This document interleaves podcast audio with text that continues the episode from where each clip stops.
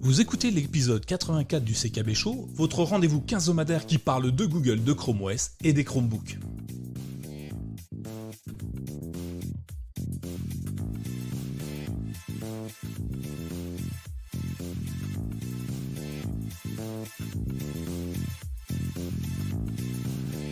La Google I.O. 2022 a eu lieu les 11 et 12 mai au quartier général de Google. Évidemment, le géant de Mountain View a permis à tout un chacun d'assister virtuellement à sa conférence annuelle.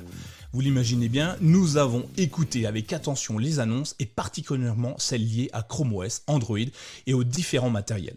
Le CKB Show va donc revenir sur tous les points que nous avons trouvés intéressants dans cet épisode. Spoiler, nous n'aurons pas de nouveau Chromebook made in Google cette année.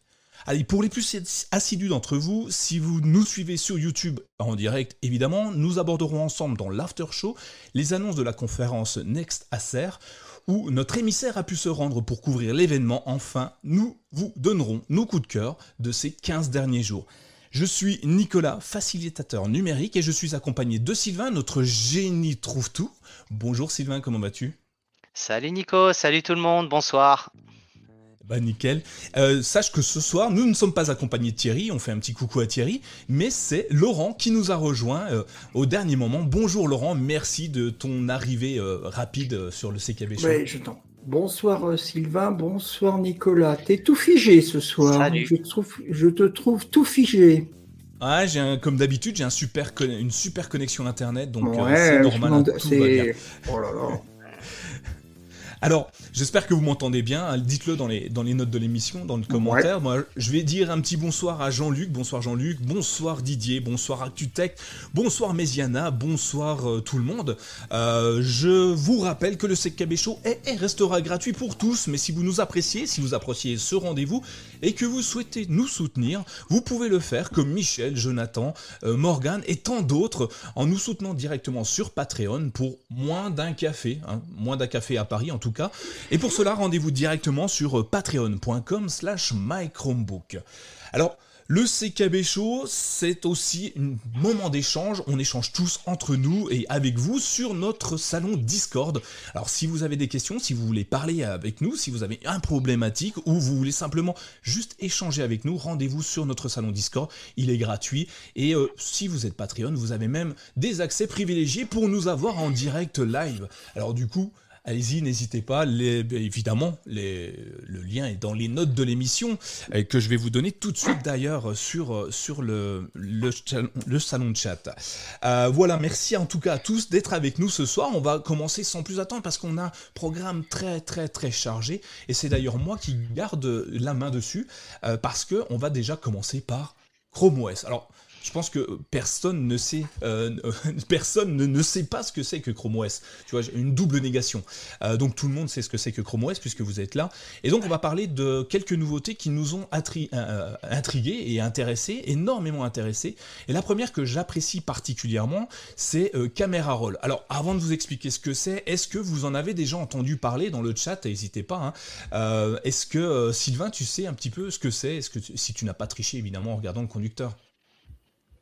Alors, je connais un peu effectivement, c'est par prendre une photo, une capture d'écran euh, sur ton téléphone et tu peux le, le transférer euh, de mémoire rapidement, directement.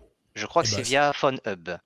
Et ben voilà, tu sais tout, euh, tu sais tout, mais est-ce que tu l'as utilisé? Tu as déjà pu l'utiliser ou pas du tout? Non, pas pour l'instant.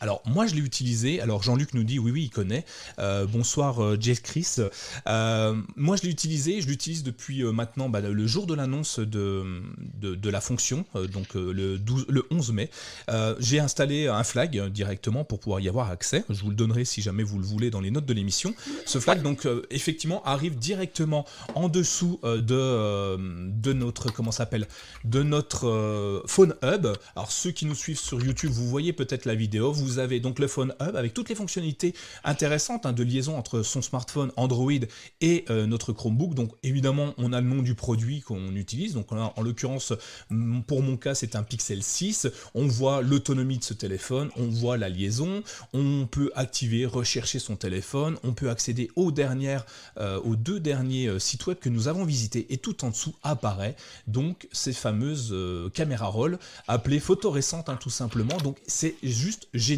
En deux mots, tu prends ta photo sur ton téléphone ou tu fais une capture d'écran, comme tu disais, Sylvain, et elle apparaît quasi instantanément. Alors quand je dis quasi instantanément, c'est moins de deux secondes. J'ai compté, hein.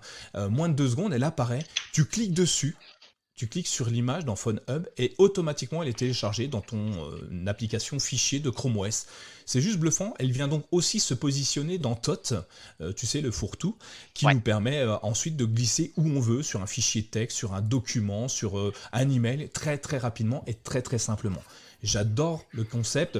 ce qui est intéressant, c'est qu'enfin, on peut ne plus avoir besoin d'un câble USB pour relier son smartphone à son Chromebook pour récupérer les photos faut le savoir que le, smartphone se transforme en clé USB, en compatible MTP. Donc euh, dès que tu le branches, il va automatiquement être reconnu par, euh, ton Chromebook pour pouvoir accéder aux, photos, les, les glisser, déposer. Ou alors tu utilises peut-être euh, Google Photos, ce qui est un peu contraignant. Faut ouvrir Google Photos, faut aller chercher la photo, faut la télécharger. Là, c'est vraiment pratique. Elle apparaît tout en bas et très très rapidement. Un seul clic et tu peux en faire, euh, tu peux en faire ce que tu veux. Je regrette qu'une chose, c'est de pas avoir directement le glisser-déposer depuis Hub de ma photo. Il faut que je passe par TOT. J'ai quand même un clic de trop à mon sens.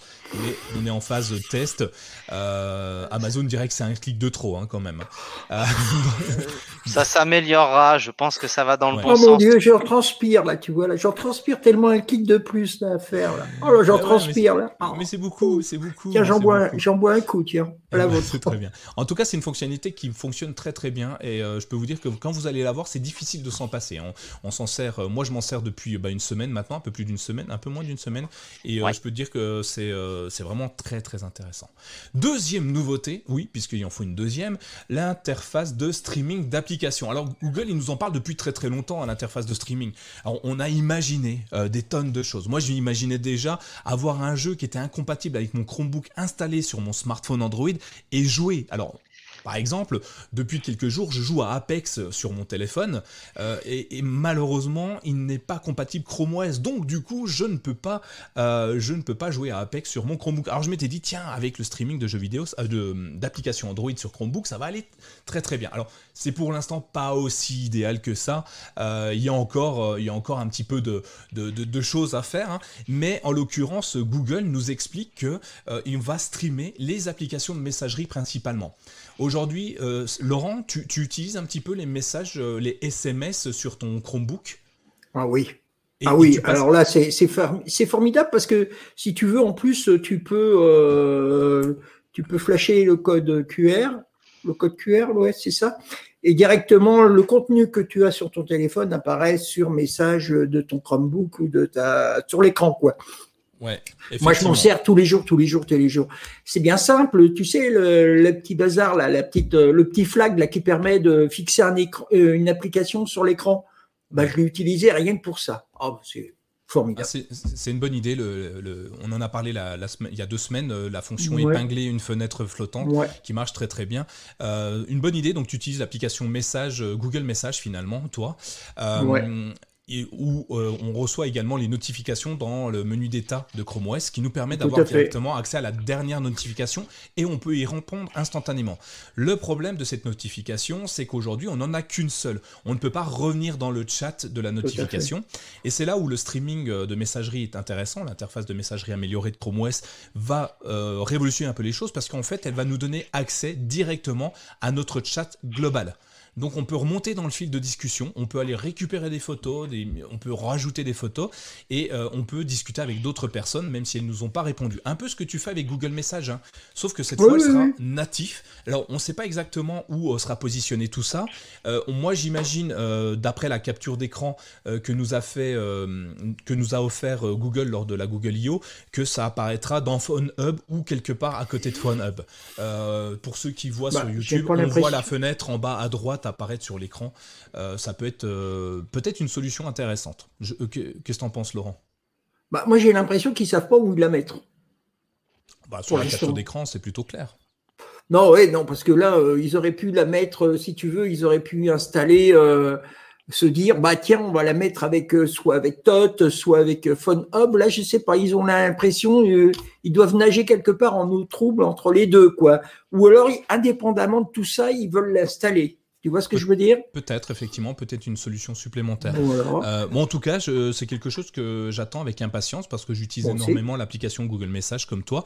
Et euh, cette application, elle, elle, est, elle, est, au format RCS, tu sais, un format qui se veut universel, euh, avec toutes les messageries. de toute façon, l'Union européenne va imposer un format, donc ce sera sûrement celui-ci.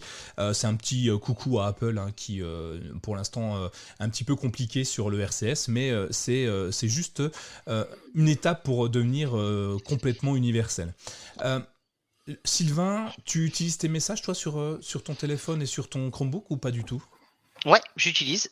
Google Message sur le Chromebook avec le RCS, ça fonctionne. Alors, c'est plus comme un système de chat que de SMS hein, au final, parce qu'on voit la personne, si la personne là en face, hein, bien évidemment, euh, si elle est, elle est en train d'écrire, et voilà, ça ne passe pas forcément par le réseau mobile. J'utilise, alors après, j'utilise pas mal de messageries autres, hein, donc j'arrive à accumuler tout ça avec des moyens euh, sympathiques que j'ai mis en place pour que tout fonctionne sur mon Chromebook. Eh ben, c'est une bonne solution. Ouais, je m'y retrouve. D'où les regroupements d'onglets euh, qui sont en ah train d'être améliorés. Ah et, et, ça, j'adore pour le coup. Il y a encore du travail à faire, mais, euh, mais voilà, ça fait exactement partie des choses qui m'intéressent pour les messageries. Alors, je vais répondre au chat. Il euh, y a Jean-Luc qui nous dit euh, pour, euh, pour Camera Roll, est-ce qu'il faut être sur Canary et Android 13 Alors, il faut, être, il faut avoir Android 13, donc attention, c'est une version bêta pour l'instant. Elle fonctionne avec certains produits. Alors, moi, je suis sur Pixel, donc forcément, elle est déjà portée dessus. Attention, elle n'est pas très stable. Hein. D'ailleurs, c'est pour ça que je fige. Je suis avec mon Pixel 6 en version bêta. donc, une bonne idée que j'ai eue encore aujourd'hui. Et par contre, on n'est pas obligé d'être sur Canary, mais sur le canal dev de Chrome OS, ça fonctionne parfaitement euh, dès, aujourd'hui. Hein. Donc allez-y, n'hésitez pas, hein, si, faites-nous un retour, essayez, vous allez voir, c'est vraiment sympathique. Euh, deuxième, euh, troisième, troisième, troisième chose qui était annoncée, qui me semble être intéressante, mais, tu vois, le, le mais quand même, qui dit ouais quand même, pourquoi pas, mais il n'y a pas déjà quelque chose qui existe. Alors Google veut euh, regrouper dans une seule et même application euh, les meilleures applications, ou en tout cas toutes les applications compatibles avec nos Chromebooks, spécifiquement avec nos Chromebooks. Aujourd'hui, on, télécharge des applications sur le Google Play Store ou sur le Chrome Web Store, ou euh, on télécharge, enfin on accède à des applications via les PWA, voire les, extensions Chrome, les, les CRX. Tout ça est un petit peu dispatché à droite à gauche, donc pour s'y retrouver, c'est pas toujours très très évident. Sur le Play Store, pareil, on n'a pas forcément, euh, enfin il y a, y a une, thématique, une catégorie Chromebook qu'il faut chercher, euh, mais c'est pas forcément simple à trouver. Donc Google souhaite réunir tout ça en un seul et même endroit, donc pour nous simplifier. Mieux que ça, ils vont utiliser une, une, enfin, une du machine learning pour euh, définir les applications qui nous seraient utiles. typiquement, avec la taille de notre écran, s'il est tactile, s'il n'est pas tactile, s'il est détaché s'il n'est pas détachable, et puis euh, euh, toutes ces petites fonctionnalités qui pourraient euh, avoir un stylet ou de, choses comme ça. Donc il va nous définir toutes les, tous les produits auxquels on pourrait avoir accès très très simplement. Moi je trouve que c'est une bonne solution, mais voilà, ça existe déjà. Est-ce que pourquoi ils ne, font pas simplement une amélioration du Google Play Store par exemple? Ou alors, je, vous tends la perche et je pose plein de questions, puis vous me répondrez juste après dans le chat aussi. Est-ce que il parle des meilleures applications pour Chromebook, mais on peut imaginer qu'il parle plutôt de meilleures applications pour Chrome OS plutôt que Chromebook. Et euh, le Chrome OS Flex, hein, qui n'a pas pour l'instant le Google Play Store. je sais pas si vous, vous en souvenez. Et puis, euh, j'imagine que ceci, ça pourrait être positionné, vous savez, dans le à propos de Chrome OS, dans les paramètres système de Chrome OS, où on, trouve également aujourd'hui les nouveautés, les, petits les cadeaux qu'ils nous font également. Donc, je l'imagine bien ici. Voilà, je vous pose tout ça un peu là, Sylvain. Qu'est-ce que tu en penses? Est-ce que tu, es, tu penses que c'est une bonne idée? Ou euh, c'est du redit et ce serait bien que Google se décide d'une bonne fois pour toutes Alors un peu des deux, mon capitaine. Euh, je pense qu'il serait bien effectivement qu'il y ait une solution unifiée euh, qui permette de s'y retrouver en tout cas plus facilement. Euh, je pense que ça va dans le bon sens par rapport à ce qu'ils font pour donner un plus de visibilité à mon avis. maintenant, je pense qu'effectivement, est-ce qu'ils sont en train de tâtonner, de réfléchir et de se dire comment optimiser tout ça? Je pense. Je pense qu'à mon avis, ils ont quand même une idée de ce qu'ils ont prévu de faire. Mais si on pouvait avoir tout centralisé, je pense que ce serait euh, beaucoup mieux. Nous, j'ai envie de vous dire, les habitués euh, Chrome OS, on part de, quelque chose de très loin, donc on est habitué à chercher, on aime ça en vrai, mais quelqu'un qui débute sur ce système d'exploitation, je pense que pour ces personnes-là, avoir plus de visibilité, euh, ça permettra un peu de pérenniser et peut-être de fidéliser plus de gens. effectivement. effectivement. Laurent, qu'est-ce que tu en penses, toi? La même chose. Je suis dans le même. Euh, je tiendrai le même discours que Nicolas. Je dirais même qu'à la limite, c'est très bien ce qu'ils font. Moi, je trouve qu'à la limite, euh, s'ils se trouvent quelque chose qui soit un petit peu différent, mais qui accroche en même temps l'utilisateur, très bien. Voilà. Je schématise là. Un, bon résumé, c'est bien. Merci, euh, merci Laurent, merci euh, Sylvain. D'ailleurs, on va continuer parce qu'il y a encore une autre, une autre information intéressante que, qui arrive sur Chrome OS. c'est le, alors c'est déjà du connu, vous le savez déjà. on parle du FastPair. FastPair, c'est simplement connecter un, produit en Bluetooth euh, très rapidement sans faire une tonne de manipulation. Aujourd'hui, euh, si vous mettez un casque Bluetooth sur votre, euh, sur votre Chromebook, vous ouvrez le menu d'état, vous cliquez sur Bluetooth, vous cliquez sur ajouter un périphérique, vous cliquez sur périphérique et vous l'ajoutez. Vous avez vu, hein, c'est un petit peu long, c'est simple mais un petit peu long. Là, avec Fastpair, euh, bah, je l'ai testé également depuis un petit moment, donc pareil, il y a des, flags à, tester. Alors ça marche plus ou moins bien, ça marchait plus ou moins bien, je l'ai retesté ce matin et ça marche beaucoup mieux. J'ai testé avec un Pixel Buds. Vous ouvrez le capot de vos oreillettes, donc le boîtier, automatiquement une notification apparaît en bas de l'écran à droite. Comme vous le voyez pour ceux qui sont sur YouTube, euh, l'image en bas à droite, on voit la notification qui nous montre le produit. Alors ça c'est exceptionnel, je trouve. Il nous montre carrément l'appareil, donc on voit dans, la photo que c'est un Pixel Buds. Et puis on peut cliquer simplement sur connexion. Oui, parce qu'on va pas connecter tout et n'importe quoi. Si c'est un appareil autre qu'un des nôtres qui se rapproche, on va peut-être pas le connecter. Donc là on a le choix de connecter ou pas l'appareil et ça prend sincèrement euh, deux secondes. Euh, ça apparaît, on clique, c'est fait. Ça, c'est juste génial. J'adore cette solution-là. Je l'ai essayé avec le casque que j'ai sur les oreilles, ça fonctionne également. Et je l'ai essayé avec les Pixel Buds, ça fonctionne parfaitement. C'est euh, juste bluffant de, réalisme et de, fonctionnalité. Tu l'utilises, Laurent? Oui, moi je l'utilise sur le Pixel avec les premiers Pixels euh, qu'ils avaient sortis. Euh, je l'utilise sur un smartphone Pixel donc et ça fonctionne très bien. Ouais, tu ouvres le clapot, pouf, ça apparaît sur le téléphone, c'est terminé. Oui, terminé. Alors après, bon, tu peux faire euh, le style euh, dans, les, dans les paramètres spécifiques euh, du style quand je mets les écouteurs, ça se met en marche ou tu sais tout zinzin quoi. Mais bon, c'est très facile.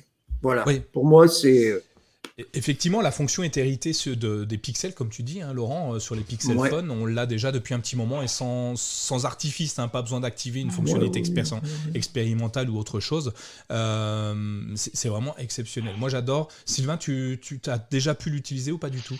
Oui, j'utilise et moi je pense que c'est une très bonne évolution et je pense que de toute façon dans un écosystème maintenant, quand on voit ce que propose la concurrence, euh, c'est obligatoire très clairement. Ça fait partie des améliorations en termes de simplicité, d'utilisation euh, qui sont à faire. Donc c'est bien, ils le font. Euh, je comprends que ça puisse arriver après hein, d'autres écosystèmes qui ont peut-être un peu plus de maturité, mais euh, bah je voilà. Pour moi, c'est vraiment quelque chose qui me plaît et je suis content que ça arrive parce que pour moi, ça devait arriver de toute façon. Donc c'est cool et ça fonctionne bien. Donc très bonne chose. Effectivement, tu parles d'écosystème, c'est pas mal puisque on le voit, les messages qui arrivent, la messagerie qui arrive sur Chrome OS. Euh, on a le Better Together qui euh, permet de, de bah, Phone Hub, en fait, qui permet de synchroniser son, smartphone. Et maintenant, le, casque qui vient s'associer en Bluetooth. Donc là, on, commence à avoir un, écosystème assez intéressant. Et d'ailleurs, on reviendra un peu plus tard dans, l'épisode. On va parler d'Android 13 parce qu'il y a des fonctionnalités qui, euh, qui se rapprochent évidemment des Chromebooks et ça va aller dans le sens de l'écosystème. Donc c'est vraiment hyper intéressant. Exactement. Si on continue sur les évolutions et les annonces du Google I.O., euh, il y en a une qui nous a fait vibrer, euh, Sylvain en tout cas et moi, Laurent tu nous diras, euh, c'est le cloud gaming ou le gaming en général, parce qu'on est plutôt fan de jeux vidéo, même si toi tu l'es plus que moi. Dis-nous ce que tu as pensé euh, des annonces de Google euh, sur, le, gaming, peut-être sur les Chromebooks, le jeu vidéo dans les Chromebooks peut-être même? Ouais, alors, ça n'a pas parlé que de cloud gaming. Euh, en gros, il y a eu trois axes vraiment par rapport à ça. déjà, ce qu'il faut savoir, c'est que moi, je trouve que c'est bien dans le sens où il y a quelques années, je suis pas vraiment sûr que beaucoup de monde pensait que les Chromebooks nous permettraient de pouvoir geeker dans de bonnes conditions. En tout cas, en tout cas, même si le cloud gaming commençait à, exister, on voit que ça prend énormément d'ampleur. Donc, il y a effectivement l'éclosion du cloud gaming, mais il y a aussi l'intérêt porté par des grosses sociétés du secteur. Donc, ils ont commencé en gros, alors ça n'a pas duré très longtemps, ça a été 14 minutes. Je vous la mettrai en lien dans le conducteur. 14 minutes la, la, la partie en tout cas gaming. Donc ils ont dans un premier temps parlé de Steam, donc qui est en approche. Donc vous avez, on en a déjà parlé hein, dans le CKB Show. Euh, il y a plusieurs modèles qui sont déjà en test pour l'AFA de Steam. Euh, Steam, pour récapituler un petit peu, c'est la plateforme de Valve, donc c'est une référence hein, dans le domaine. C'est en gros 25 millions de joueurs actifs, 9000 jeux dans son catalogue, ça va du triple A au jeu indépendant. Euh, version alpha donc qui est en cours. Ils nous ont simplement dit que la version se développait bien. Il y a énormément de travail fait par les équipes de Steam et les, ingénieurs de Google. Donc euh, voilà, vu, l'importance que représente Steam, pour moi, c'est un mariage entre deux géants qui nous promet un bel avenir. Donc, on n'a pas eu plus d'infos complémentaires, mais c'est déjà quelque chose de lourd qui va arriver sur les Chromebooks. Alors, euh, excuse-moi Sylvain, donc quand tu parles de Steam, tu parles de la plateforme euh, qui regroupe beaucoup beaucoup de jeux et qui, les jeux sont, il faut les télécharger sur notre Chromebook, qui sont jouables depuis notre Chromebook en mode hors ligne. Ah, ça dépend des jeux. Ça dépend des jeux. Euh, tu peux avoir des jeux, si ce sont des jeux qui ne nécessitent pas de connexion. Ah, la plateforme de Steam de base, elle, normalement, nécessite une connexion hein, de toute façon. Mais tu peux avoir vraiment des jeux indépendants. Tu peux avoir des jeux AAA. Tu peux avoir des jeux shooter. Enfin, vraiment tout type de jeux. Euh, ça existait déjà hein, sur euh, sur Linux et sur sur Windows. Mais le fait qu'ils le développent spécifiquement pour Chrome OS, c'est une vraie marque de confiance, en tout cas, de collaboration. C'est-à-dire que Steam y croit, parce que pour mettre des ressources à disposition c'est que c'est bien. Après, Steam nécessite une connexion Internet. Donc, euh, D'accord, pour télécharger le jeu. Mais après, une fois que tu l'as téléchargé, tu n'en as plus forcément besoin, si? Ah, Si, parce qu'il faut que tu passes sur Steam faut que tu bascules par Steam. Donc euh, je pense pas. Alors avoir la version euh, Chrome OS, est-ce que ce sera différent Mais je ne pense pas que ça soit différent. Ça fonctionnera à mon avis sur le même modèle. Je pense pas que le catalogue Chrome OS dans un premier temps sera aussi euh, grand que ce qu'il peut y avoir sur Windows. Ce qu'il faut comprendre, c'est que sur Steam, vous avez par exemple des jeux. Quand vous allez dessus, ils vont vous dire ce jeu est disponible sur Windows, Mac et Linux. Celui-ci est disponible que sur Windows. Donc voilà, tous les jeux de la plateforme ne sont pas disponibles sur tous les supports. Mais le fait d'arriver et de faire un travail spécifique, ça va quand même nous amener beaucoup de jeux qui ne passeront pas par le cloud gaming. Ce qui fait que, euh, on va en parler juste après, on ne sera pas forcément dépendant de la connexion autant euh, que pour euh, les services de cloud gaming derrière. Top, ok, nickel. Bonne solution. Par contre, il va falloir des bécanes un petit peu. il faudra des bécanes, par contre, exactement. Là, il faudra des bécanes un peu plus costauds en fonction des jeux. Si vous voulez des jeux un peu plus performants, bah là, ce sera dépendant de, de votre matériel directement. Donc, Là, en gros, pour commencer, c'est le tout début. Ensuite, ils ont parlé euh, bah, de cloud gaming, pour le coup. Alors, le cloud gaming, euh, je vais revenir un peu euh, sur ce que dit Jean-Luc, hein, parce que certains sites ont annoncé la fin de Stadia. Alors, disons que concrètement, ils ont parlé de trois services de cloud gaming qui vont être optimisés sur les, Chrome, les Chromebook et Chrome OS. Donc, ils ont parlé effectivement de Stadia, logique, hein, c'est le produit maison. Ils ont parlé de Nvidia GeForce Now, beaucoup, même plus que Stadia. C'est-à-dire très clairement, ils ont mis en avant Nvidia euh, de manière très très importante et il y a une grosse collaboration qui, qui se fait. Et ils ont parlé de Luna, euh, qui est le service euh, d'Amazon, qui n'est pas encore disponible en France, mais voilà, qui arrivera. Donc c'est le troisième pour lequel ils ont fait. Alors il y a différentes choses à voir. Déjà, ils ont bien annoncé que ces services-là seraient optimisés pour Chromebook. Donc déjà, c'est une bonne chose. C'est-à-dire que c'est quelque chose pour lequel il y a un travail spécifique qui est fait. Pour revenir sur ce qu'a dit Jean-Luc, Stadia, effectivement, euh, a disparu de la page d'accueil et a été mis dans l'onglet Maison connectée. Donc, ce qui fait que c'est moins visible. Alors, vous pouvez toujours le retrouver avec les produits. Maintenant, pas vraiment sûr. On dirait que Google euh, semble vraiment tâtonner et ne semble pas vraiment croire totalement en son produit. Je suis, je fais pas partie de ceux qui disent qu'ils vont le fermer. Je ne pense pas, parce que je pense que les gens ont acheté des jeux, il y a des serveurs, il y a une image de marque aussi, donc euh, je pense que ça va durer un, un minimum de temps. Par contre, effectivement, ils ont tendance à développer et mettre en avant un peu plus Nvidia GeForce Now. La différence, c'est que Stadia, concrètement, ils sont propriétaires. C'est-à-dire que vous achetez un jeu sur Stadia, il ne sera disponible que pour Stadia. Ça leur permet d'avoir un développement spécifique pour Stadia. Et au niveau technique, c'est une référence, ça marche excessivement bien.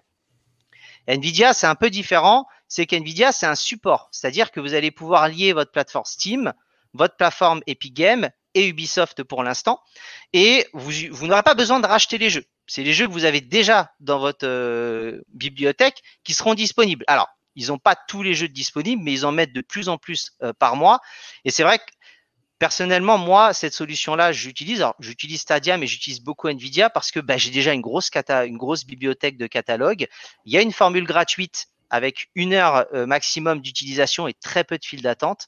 Et bah, j'ai l'impression que Google est un peu comme moi dans cet état d'esprit-là, de se dire ça marche très bien, ça se développe très bien.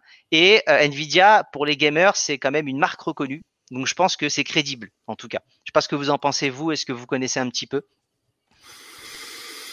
Alors, pour ma part, oui, je les connais, les, enfin, je les connais tous ceux que tu as cités. Je suis impatient de, pouvoir tout tester sur mon Chromebook. Euh, Nvidia GeForce Now, on le teste depuis quelques temps.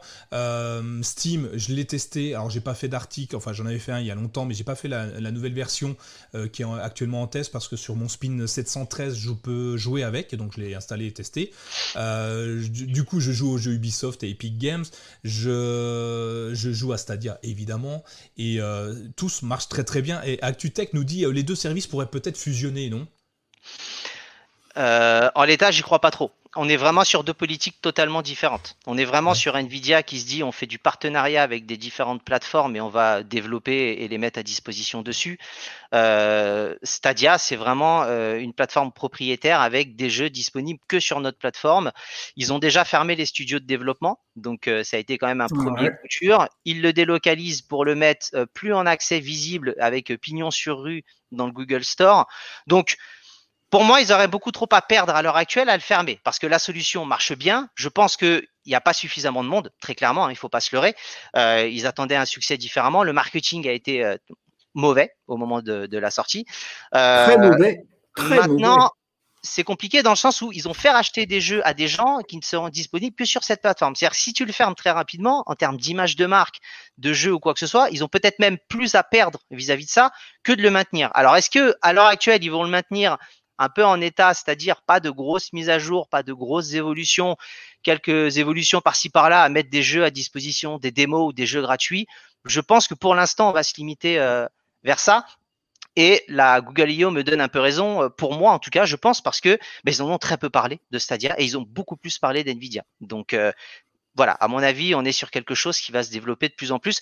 Luna d'Amazon, je ne vais pas euh, rentrer vraiment dessus parce que pour l'instant, c'est pas disponible en France. Ils ont simplement dit que ce, serait optimisé pour l'écran book. À l'heure actuelle, je pense que c'est plus pour les marchés américains. Euh, on reviendra dessus euh, dans un article. On, refera le point par rapport à ça, de toute façon. Ouais, alors Mathieu nous dit que Google va sûrement abandonner Stadia comme ils le font très souvent sur des super services. certains se souviennent de certaines applications de euh, réseaux communautaires qui ont, été abandonnés ou d'autres ah, choses. Alors, ouais, mais, mais là, cette fois, les gens ont payé, donc c'est voilà, exactement. arrêter un service gratuit, euh, ça peut euh, faire un, bad buzz et les gens n'aimeront pas ça. Arrêter un service où les gens ont, lâché la manette, les jeux à 70 euros et autres, c'est difficilement plus compliqué. Maintenant, ça va pas dans le bon sens, très clairement. Il faut pas se leurrer. On, a l'impression qu'ils euh, qu'ils y croient de moins en moins. Donc, euh, est-ce qu'ils me donneront tort? Peut-être. Euh, en tout cas, à l'heure actuelle, je miserais un peu plus sur Nvidia GeForce Now.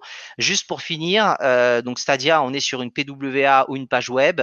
Nvidia, on est sur de la PWA donc euh, qui fonctionne très bien et ça permet par exemple à vos petits Chromebooks comme mon CB131 euh, de 2015 sur lequel j'ai testé et ça fonctionne et ça c'est un vrai délice euh, d'avoir ces deux plateformes là. Luna on en reparlera plus tard. C'est top. Euh, top, top, top. Euh, Alors, juste pour finir avec Mathieu, je n'ai pas oublié Shadow. On parle simplement de la Google I.O. Euh, donc voilà, ils n'en ont pas parlé. Shadow, c'est pas du cloud gaming, c'est du cloud computing. C'est-à-dire que c'est une virtualisation d'une machine Windows. Ça marche aussi. Je l'ai testé sur Chromebook. Mon écran clignotait à chaque fois, donc j'ai pas pu faire un test énorme. et le support Shadow m'a dit que ça se réglerait quand ça se réglerait. Donc voilà, c'est pour ça que à l'heure actuelle, je n'en parle pas. Oui, tu as bien raison. Parlons de ce qu'on a vu. Alors justement, on va continuer sur euh, ce qu'on a vu à la Google I.O. qui nous a intéressé parce qu'on va pas vous donner tout ce qui s'est passé sur la Google I.O. Euh, alors tiens, on va répondre à Jean-Luc. La manette Stadia est-elle compatible avec euh, avec Steam ou avec Luna ou tu, le sais, Sylvain? C'est du Bluetooth, bien sûr. Ok, c'est du... Alors, simplement, le bouton Stadia, qui est un bouton Home optimisé pour Stadia, ne donnera pas les mêmes informations, tout simplement. Mm. Mais c'est comme moi, Stadia, je le joue avec une manette euh, Xbox euh, et Windows, et ça fonctionne. Simplement, le bouton Windows ne me donne pas ce que m'afficherait le bouton Stadia. Mais euh, la technologie en elle-même, c'est une technologie Bluetooth ou filaire, hein, éventuellement, mais la manette Stadia, en tout cas, fonctionnera. Ok, bah très bien. Alors continuons sur les annonces. Une autre annonce qui nous, enfin une autre annonce, une autre partie de la conférence nous a séduit. On parle évidemment d'Android 13 qui s'améliore en même temps que ses services. Alors plusieurs services intéressants et là je sais qu'il y en a certains qui vont tout de suite nous sauter dessus. Google Wallet. Eh oui, Google Wallet renaît encore une fois. Euh, c'est la deuxième fois peut-être, je ne sais pas. Google Wallet, c'est ce qui euh, va remplacer Google Pay ou pas, on ne sait pas encore. Euh, Google Pay, vous le savez peut-être si vous utilisez un téléphone Android, c'est ce qui nous permet de payer, d'avoir donc nos cartes bancaires sur notre smartphone et de payer en NFC, donc sans contact, dans, une, dans un guichet, une caisse enregistreuse ou, ou peu importe. Et puis ça permet aussi de stocker nos cartes de fidélité actuellement. Wallet, c'était son ancêtre, c'était la préhistoire euh, de Google Pay. C'est Google Pay a, écrasé Wallet euh, et Wallet va écraser Google Pay. Alors je, ne comprends pas tout, mais c'est comme ça. Euh, alors Wallet ressemble étrangement et personne va me dire le contraire à un, truc qui marche très très bien à la concurrence, Apple Pay. Euh, ça s'appelle comme ça d'ailleurs, j'ai un doute, vous, vous, me le redirez. Euh, Google donc euh, va faire en sorte que son Google Wallet devienne Apple Pay, mais sur Android. Cette fois, on va réunir plein plein de choses, donc évidemment les cartes bancaires, évidemment les cartes de fidélité, donc ça, ça ne bouge pas, mais ils y vont rajouter quelques fonctionnalités intéressantes, comme l'ajout des billets d'avion électroniques, le ticket d'entrée dans les parcs d'attractions, la possibilité d'avoir des certificats de vaccination Covid-19. On va aller encore plus loin. Euh, typiquement, euh, ça va nous permettre d'accéder à notre voiture. Si vous avez une voiture ou qui n'a pas de besoin de clé, euh, ben, votre, votre voiture va pouvoir être ouverte avec votre téléphone. Ça pourra remplacer également les badges de vos entreprises. Si vous scannez pour ouvrir une porte, pour vous identifier, j'ai moyen confiance avec ça, euh, mais ça va fonctionner également. Euh, une chose que j'apprécie beaucoup, vous savez, si vous louez une chambre d'hôtel, actuellement, ils vous donnent plus des clés. Évidemment, c'est fini, la clé euh, en, en fer, en, cuivre, en je sais pas quoi. C'est Asbin. C'est Asbin. Ah, c'est tellement bien une clé pourtant. Ouais, mais c'est lourd en poche. Maintenant, on t'en donne une carte en plastique, en NFC. Tu passes devant ta porte ou tu mets dedans et la porte s'ouvre. Ou pas. Ça, ça dépend de la personne qui t'a donné la clé. Et eh ben, tu vas pouvoir l'avoir sur ton euh, Google Wallet puisque la clé pourra être implémentée dans ton Google Wallet. Génial. On perd jamais son téléphone. Par contre, le badge de l'hôtel, très souvent. Euh, dans les pays où ce sera possible, euh, Google Wallet va même intégrer la pièce d'identité. Alors, peut-être qu'en France, ça va le devenir puisque vous savez, la pièce d'identité va devenir petit à petit dématérialisée. Donc, pourquoi pas Et peut-être même le permis de conduire. On pourra plus dire bah, j'ai perdu mon permis de conduire ou il est à la maison. Non, non, il est dans notre téléphone. Vous savez, celui qu'on utilise quand on conduit pour répondre à nos messages. Voilà. Donc Google Wallet va intégrer quand même pas mal de services euh, et va aller très loin. Tu vas pouvoir, euh, tu es sur Google Maps, tu, tu, tu, cherches un endroit où aller. Si euh, cet endroit c'est par le métro, il va te proposer d'acheter ton billet de métro directement et de l'intégrer dans ton wallet. Pareil pour l'avion, pour le train. on peut imaginer des tonnes de services. Moi, c'est le cinéma. Que Le cinéma, oui, tout à fait. Je sais pas si. Non, j'en ai pas parlé, mais tu as raison. le cinéma, effectivement. Euh, c'est quelque chose. Sylvain, je crois que tu avais déjà. Tu m'as dit que le cinéma, tu avais déjà implémenté. Euh, c'était déjà implémenté dans Google Pay. Exactement. Je suis allé au cinéma il y a 15 jours et euh, quand j'ai fait le paiement par Internet, ça m'a dit est-ce que vous voulez le mettre dans Google Pay? Sans rien faire, ça m'a mis des notifications avant la séance et j'ai ouvert Google Pay et en, haut, j'avais ma place et j'ai avec le, code oh. On a de la chance. Alors, comme nous le dit Jean-Luc, si tu perds ton smartphone, tu es à la rue. Alors, c'est encore plus vrai pour moi parce que ma porte d'entrée s'ouvre avec mon smartphone. Oh. Donc, je suis vraiment à la rue. Donc, je suis obligé d'aller chercher ma voiture. Ah, maintenant, la clé de ma voiture, c'est également mon téléphone. Bref, ça peut venir compliqué, effectivement. Mais je trouve ça génial parce que ça simplifie pas mal de choses. Donc, si on veut t'embêter, on cache ton téléphone, quoi, concrètement. C'est ça, Voilà. Mais la limite, euh, ça, ça voudrait dire qu'il pourrait se créer un comment dire, un marché de téléphone euh, que tu achèterais euh, d'instant ouais, un petit peu comme que, tu trouvais à l'époque, à une certaine époque, pour certains distributeurs, dont celui d'Apple, il était possible sur certains euh, aéroports, dans les zones duty free, d'acheter des produits, si tu veux, Donc là, bah, ça serait euh, en libre circulation, distribution, paiement, euh, un téléphone, tu as une carte SIM, tu rentres tes identifiants, rouler. J'ai perdu mon téléphone, cinq minutes après. J'ai plus, j'ai toutes mes données, pourquoi pas Pourquoi pas? Alors après, ça va peut-être être compliqué de faire aussi simple parce que derrière, il y a quand même une sécurité. Euh, pour pouvoir reparamétrer un, ton, ton, Google Wallet ou ton Google Pay sur un smartphone autre, il y a quand même des, pas mal de sécurité qui t'empêchent de le faire trop rapidement. Et je trouve que c'est bien. Mais bon, oui, pourquoi pas. Et Didier nous dit, et s'il y a un piratage sur ce Wallet Pay? Alors oui, on peut être piraté, mais je te dirais, ta carte bancaire peut être piratée même si tu n'es pas sur un service ou même si tu n'achètes pas en ligne. Euh, les générateurs de, cartes bancaires, il y en a beaucoup et malheureusement ça peut te tomber dessus euh, et tu n'aurais rien demandé à personne ou euh, il y a plein d'autres choses.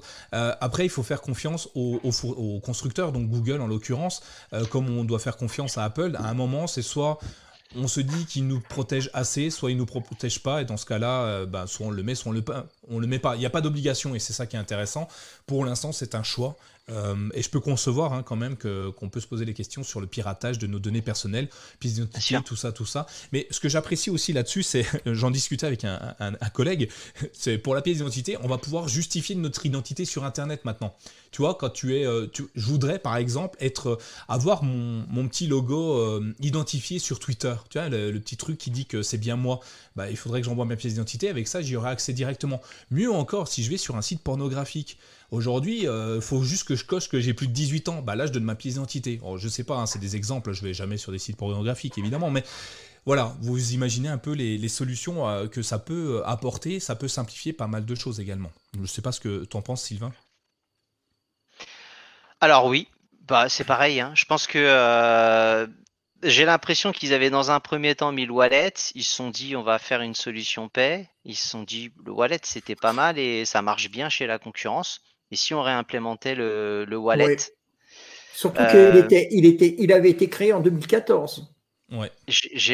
en fait, j'ai l'impression qu'ils ont une, une, vision de leur écosystème qui est euh, vraiment de se dire on va aller euh, chercher ce qui se fait ailleurs et de, de faire quelque chose peut-être de moins expérimental, mais de plus, de plus concurrence directe, à mon avis, et de plus, de plus structuré. Actuellement. Actuellement. Enfin, c'est ce qu'ils tentent de faire, mais on en reparlera après sur le hardware, justement. En tout cas, euh, Google, oui, euh, va taper un petit peu la concurrence et je dirais que c'est plutôt intéressant. Euh, Jean-Luc nous dit que Samsung avait un projet de ce, type, type wallet, hein, pour, et, et, qui proposait même des micro-virements euh, donc ça, c'est plutôt euh, des mini-virements, pardon, excuse-moi Jean-Luc. Et Alain nous dit que l'identification sur Internet existe en Suisse, mais oui, les Suisses savent tous faire, tout faire. D'ailleurs, Sylvain, tu vas pas nous dire le contraire. Euh, Exactement. Et, même la protection de nos données, c'est vraiment très intéressant. Merci, merci pour le retour. Non, mais mon pays fait bien les choses. Nos amis suisses, une bah, Alors, une autre chose hyper intéressante qui nous, moi, m'a bluffé euh, complètement, c'est euh, une nouvelle euh, mouture de Google Maps. Je vais m'exprimer comme ça, même si c'est pas tout à fait ça. Vous avez sûrement entendu parler de Immersive View. Immersive View, je vous mets une image pour ceux qui sont sur YouTube. La vidéo va pas se lancer parce que vous avez vu, mon débit est tellement bon qu'elle va pas se lancer. Mais en gros, sur Google Maps, c'est un mix entre Google Maps et Google Earth. Vous savez, Google Earth, on peut arriver dans une ville, se balader dans une ville, voire avancer dans la ville tranquillement. Et Google Maps, bah, c'est fait pour se géolocaliser, pour avancer, pour utiliser son, GPS, pour naviguer en voiture. Et eh euh, Immersive View vient euh, implémenter tout ça dans un seul et même produit qui est Google Maps et offre alors des choses assez exceptionnelles. Euh, Laurent, je crois que c'est toi qui m'en as parlé le premier. Qu'est-ce que tu as passé d'Immersive View? Bah, Je trouve ça formidable. Euh, quand je dis ça formidable, c'est pas dans le sens euh, simple. Je veux dire, c'est vraiment quelque chose de. Je pense que ça, c'est le Facebook là. Il Facebook, c'est ça? Il a les méta. Eh ben méta à côté, c'est du pipi de chat. Non mais c'est vrai. Hein, on, se, euh, croirait presque dans du dans, du, métavers, du métavers, non comment on dit Voilà, oui, c'est ça. ça. je pense que simple, euh, je vais expliquer un petit peu. Pour faire simple, euh, pour l'instant, il n'y a que certaines villes qui sont, euh, qui sont disponibles, mais on peut donc arriver dans une ville, naviguer dans une ville en 3D, quasi. Alors, on pourrait croire que c'est du temps réel hein, en soi. Hein. On voit des, gens marcher quand il y a de la foule. S'il y a beaucoup de monde, eh ben, il y a beaucoup de personnes euh, qui sont identifiées. On voit la densité euh, de la circulation. Donc, on voit les véhicules, alors qui sont schématisés évidemment, mais on voit les véhicules en fonction de la densité de population. On voit l'eau. L'eau, elle reflète. En fait, on se croirait dans un jeu vidéo, hein, carrément. Euh, Flight, Flight Simulator, c'est exactement ça. C'est aussi beau. on navigue à l'intérieur comme si on y était. Comme je disais à Laurent, on était au téléphone euh, il y a 2-3 jours. Euh, c'est le métavers, tu mets ton casque, tu vas dans Immersive View et tu peux aller partout dans le monde, tu peux voyager partout dans le monde sans sortir de ton canapé. Et, tu peux avoir même l'ambiance, puisque tu vas avoir la population qui est là, la volumétrie, tu vas avoir le son, tu peux même aller dans un restaurant, tu as un drone et, comme, comme, comme si tu y allais toi-même, tu veux voir comment est le restaurant à l'intérieur, s'il y a du monde, et eh ben tu y vas directement et euh, tu peux te déplacer, tu as même la, la météo euh, qui va te définir il pleut, il fait beau, il fait chaud, euh, et, tout ça dans une seule application qui est euh, Google Maps. moi, je trouve ça mais tellement bluffant. c'est un pas encore en avant dans, le, dans, dans, des univers supplémentaires, dans le Web 3.0 peut-être, voire le Web 4. et ça marche sur un. Enfin, l'idée, c'est que ça doit fonctionner sur un smartphone. Donc c'est assez bluffant. Laurent, tu veux m'en dire un peu plus dessus? Ah oui, toutes les données qu'on va voir apparaître en dehors des, bâtiments, des intérieurs, tout ça, c'est vraiment des informations prises en temps réel. On sait, par exemple, avec Google Maps, ce qu'il est, est possible de savoir, par exemple, euh, comment dire, la fluidité de la circulation. Là, on vous reconstitue le nombre de, le nombre de véhicules, mais par rapport à la fluidité de la circulation sur tel lieu ou tel lieu, on va vous dire, bon, bah, il y a, en temps réel, il y a tant de véhicules. La météo, pareil on vous reconstitue en temps réel la météo. Il pleut, vous allez voir de l'eau tomber. Les oiseaux passer, les trains, s'il y a des trains, les horaires de train, vous allez voir passer. Au moment où il va passer le, train en temps réel, le train va passer. Pourquoi? Parce que toutes ces données que qu'a agrégé Google, si vous voulez, qu'on s'est dit oui, bah ça fait partie un peu de notre quotidien. Bah, là, tout ça, c'est ramené à, ces emplacements qu'on va pouvoir visiter de manière réelle. Comme j'avais écrit un article euh, cette semaine là-dessus, vous avez, vous allez visiter par exemple une ville dans un lieu bien spécifique. Vous vous dites oui, mais il y a de la foule, il va voir, j'ai peur de la foule pour une raison, hein, c'est votre problème. Vous pouvez savoir, vous pouvez savoir à quel moment vous allez pouvoir visiter ce lieu sans qu'il y ait trop de, de personnes puisque Google va vous dire, ils, ont ils, reprennent des calculs disant, on sait qu'à tel moment, il y, a de la, il, y a des, il y a un groupe de personnes qui se déplacent, donc on l'inscrit. Dans d'autres temps de, des 24 heures, il va y avoir d'autres personnes qui seront beaucoup moindres. Donc à partir de ce moment-là, vous pouvez choisir l'heure à laquelle vous allez pouvoir aller visiter, par exemple, un musée, parce que vous savez qu'il y aura moins de monde. Euh, aller sur les bateaux mouches si vous êtes à Paris, qui n'est pas encore représenté, mais ça va venir. Euh, je ne sais pas, moi, aller visiter le Mont Blanc quand ça sera fait. Donc, c'est vraiment, c'est vraiment quelque chose qui est, je dirais, immersif. Et je dirais mieux, c'est que euh, on avait à une époque les casques 3D on mettait avec un téléphone, vous savez, avec un carton, je ne sais plus comment était le nom, Sylvain ou Nicolas. Voilà, merci. Le cardboard, on, pardon, on mettait un le, téléphone sur, un, sur une lunette en carton et puis qui permettait d'avoir l'impression d'être immergé. Là, les lunettes Google qui doivent arriver vont peut-être nous permettre d'avoir ce type d'information. Et ça va nous permettre ainsi directement d'être immergé dans ce que j'appellerais euh, la réalité, mais virtuelle, la méta. C'est ça. D'ailleurs, si on continue dans, cette réalité virtuelle, Google va un petit peu plus loin parce qu'on l'oublie peut-être, mais Google, c'est aussi un moteur de recherche. ah bon? ouais, ouais, on s'en souvient plus trop, mais Google, c'est un moteur de recherche. Et avec tout ce qu'ils ont agrégé comme, euh, comme données, comme tu dis, euh, Laurent, très bien, euh, ils ont créé un truc qui s'appelle le multi-search. c'est génial aussi. Hein, c'est ce serait complémentaire à, Google Maps. Hein. C'est aujourd'hui, par exemple, tu. Alors, vous connaissez peut-être Google Lens, l'application qui te permet de prendre une photo et automatiquement de qu'on te dise, bah tiens, ça c'est une souris, ça c'est un clavier, ça c'est, et puis te proposer directement de l'acheter. moi, je l'utilise quand je suis, quand je me balade dans la campagne. oui, j'habite en campagne, des fois je, vois des, trucs bizarres, des baies rouges ou blanches, je les prends avec Google Lens et il me dit oh, ça c'est pas bon, euh, toxique, ne pas manger. Donc ça c'est plutôt intéressant. Google Lens le fait déjà. Alors, Heureusement. Bah ouais, mais c'est quand même. T'imagines la, la, complexité derrière de pouvoir te dire de prendre la photo et te dire, de, se connecter à une base de données pour te dire, oui, ça, c'est nocif, ne le mange pas, quoi.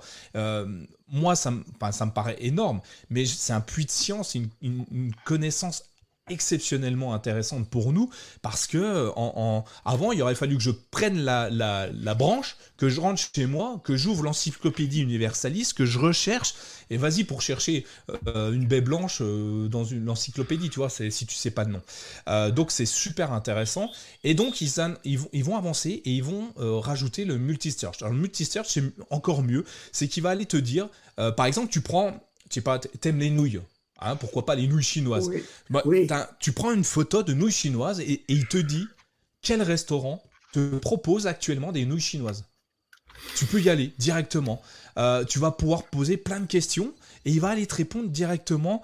Euh, il va te dire bah oui et à cet endroit-là tu l'as. Ou alors tu vas prendre un élément quelconque, je sais pas, tu prends une barre de céréales qui te dit que mmh. c'est hyper bon pour la santé et lui il va te dire simplement euh, bah, de quoi est composée cette barre de céréales, euh, quelles, sont les, vitamines qui sont euh, à l'intérieur de cette céréale, bref, tout ce qu'il y a euh, qui compose la barre. en gros, ils ont réinventé nos yeux et notre cerveau pour ça, hein, mais admettons qu'il n'y ait rien d'écrit dessus, tu prends en photo ton truc et il va te le dire directement. Je trouve ça génial, au, même titre que, les autres, mais tout ça réuni, t'imagines. tu en as parlé brièvement, mais les lunettes que Google a annoncées, on va pas en parler, donc je le parle tout de suite. Ils ont ils ont fait un teasing sur une paire de lunettes euh, qui traduit en temps réel euh, dans, en, textuel ce que te dit la personne. Ça va être intégré là-dedans. Euh, t'imagines Google Lens l'a intégré là-dedans avec Immersive View. Enfin, c'est juste what the fuck quoi. C'est énorme. C'est quelque chose qui me semble hyper intéressant. Je sais pas, Sylvain, t'en penses quoi? Je, je, je m'enjaille pour rien ou, ou t'es d'accord avec moi? Bah, je pense qu'ils ont réussi à, fusionner plusieurs services pour faire un bah, truc un peu géant. Euh, quelle euh, puissance, quels algorithmes derrière. Enfin, euh, je sais plus qui disait il y a quelques. Je crois que c'est Mathieu qui disait qu'ils étaient ou ActuTech, ils, ils étaient largement en avance sur beaucoup de choses. Là, c'est incroyable. Ils ont donné un exemple avec les barres de chocolat, où tu prends un, rayon de barres de chocolat, de chocolat et euh, en gros, lui, il va t'analyser en très peu de temps quelle est la barre la plus intéressante à manger ou quoi que ce soit. Alors là, c'est des exemples un peu bateaux, mais euh, quelle puissance et quel développement il y a derrière. Je pense que le, on se rend peut-être pas compte de tout ce ah qui bah, travaille en très peu de temps. C'est bah incroyable. Euh, pardon, excuse-moi Nicolas. Je pense que si tu veux, on n'a on, pas conscience du travail qui doit être fait derrière. Ah, ça doit être euh, les mecs qui doivent bourdonner toute la nuit, tout le matin. Ils partent le matin, ils bourdonnent déjà. Le soir, ils rentrent à la maison, ils sont là encore. Euh, non, mais ça, c'est une idée qu'on a tous eu. On s'est dit, tiens, s'il y avait quelque chose qui pouvait nous dire à notre place ce que c'était. Mais tout le monde l'a eu, cette idée. Enfin, euh, et, eux, ils sont allés plus loin que l'idée. Ils l'ont créé. Euh, et, pour info, Google Lens euh, est déjà compatible sur nos Chromebooks, dans Chrome, en l'occurrence, Chromebook, mais sur les navigateurs Chrome. Si vous avez une photo, une image, quoi que ce soit, vous faites dans Chrome, vous faites un clic droit et vous faites rechercher l'image dans Chrome. Alors, j'ai plus le terme exact. Et il va aller vous chercher toutes les images en liaison avec ça. Et c'est juste bluffant. Ça ça, vous permet de, retrouver une personne facilement. C'est juste hyper intéressant. Et euh, certains nous disent que c'est euh, Google Lens très efficace pour retrouver un hôtel sur euh, Guantanamo. oui, ok. c'est pas une prison, ça, Guantanamo? Non, c'est un, une, un bout de, des USA qui se trouve sur l'île de Cuba, je crois. Ah, bon, bah écoute, très très C'est là où il y avait principalement des, des, tortures et ce genre de choses, en tout cas, des interrogatoires musclés. Oui, bah oui, c'est. Euh, donc ouais, pas mal de choses intéressantes. Euh, moi, moi, je l'utilise régulièrement. Euh, j'ai vu Didier qui nous dit que ça marche très bien Google Lens sur un smartphone pour pour se connecter au Wi-Fi. On peut connecter le QR code et tac, il se connecte au Wi-Fi. Ou même, on peut prendre le si on a la clé Wi-Fi en clair, on peut la prendre, il va directement nous la détecter. moi, je ça ramasser les champignons aussi. Ah, ça c'est bon ça. Ouais, ouais, voilà, bah, ça évitera de ramasser les, les, rouges et blancs. Euh, On continue parce qu'on a quand même pas mal de choses et on n'a pas beaucoup avancé. Euh, d'autres choses en vrac sur euh, Android 13. Euh, on va avoir un truc hyper intéressant. On va enfin pouvoir copier une URL sur notre smartphone Android et la coller automatiquement, directement, donc avec un contrôle V sur notre PC ou notre tablette. Alors, il précise pas sur, Chrome OS, mais vous imaginez, vous faites un copier, un copier sur le smartphone et au lieu de faire envoyer, partage à proximité, vous l'avez directement dans votre presse-papier. Vous avez plus qu'à le coller sur votre autre appareil. Moi, je trouve ça excellent. Est-ce que le contraire va exister aussi? Je pense que oui. Euh, le, à mon avis, c'est utiliser le partage à proximité sans, nous le dire. Euh, tu vois, ça permettrait d'avoir quelque chose dans cet esprit-là. Euh, autre chose intéressante, alors ça va peut-être pas toucher tout le monde, mais on va pouvoir enfin utiliser plusieurs langues sur notre smartphone Android. Aujourd'hui, si tu as une application que, tu préfères en anglais, je vais prendre l'anglais et le français, mais qui, est, qui va s'adapter à ta langue, ton téléphone est en français, du coup, ton application sera en français, même si aurait préféré l'avoir en anglais. Et eh ben dans la prochaine version d'Android 13, donc euh, on va pouvoir définir les langues par euh, par application et plus par système. Donc ça c'est plutôt bluffant. Donc évidemment tu auras une langue dans le système de base hein, pour euh, les paramètres globaux d'Android, de, mais sur chaque langue tu vas pouvoir définir tes, sur chaque application tu vas définir tes propres langues. Moi je trouve ça bien. Si tu es trilingue pourquoi pas? Il y a peut-être des applications qui sont mal traduites et tu préférerais l'avoir dans la langue d'origine.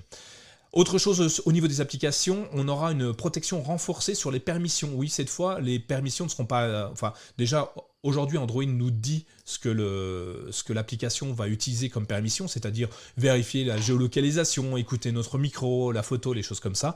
Cette fois, on va pouvoir gérer les, permissions dès le départ ou on va pouvoir les refuser directement et euh, les, les utiliser différemment au fur et à mesure et pouvoir les modifier facilement. Je continue, on en a parlé rapidement, la diffusion de messagerie euh, sur Chromebook. Donc je ne vais pas le refaire. Hein. Si vous étiez au début de l'émission, on va pouvoir chatter sur notre Chromebook grâce au format RCS de Google Message qui apparaîtra donc dans l'application Phone Hub ou euh, un équivalent en tout cas sur l'étagère. Et enfin, bah, l'amélioration d'expérience euh, sur les applications comme Google Maps, Message et compagnie. Donc sur Android, on va enfin pouvoir utiliser nos applications, nos grands écrans en plusieurs colonnes, deux colonnes. On va pouvoir mettre à gauche quelque chose, à droite quelque chose. En gros, on va pouvoir splitter notre écran Android pour pouvoir profiter pleinement de la taille de notre écran. Moi, je trouve ça euh, génial. Euh, voilà, j'ai fini dessus. Sylvain, est-ce que dans ces quatre ou cinq euh, nouveautés que j'ai mis en avant, est-ce qu'il y en a une qui te plaît Ou peut-être que tu as vu quelque chose que je n'ai pas abordé?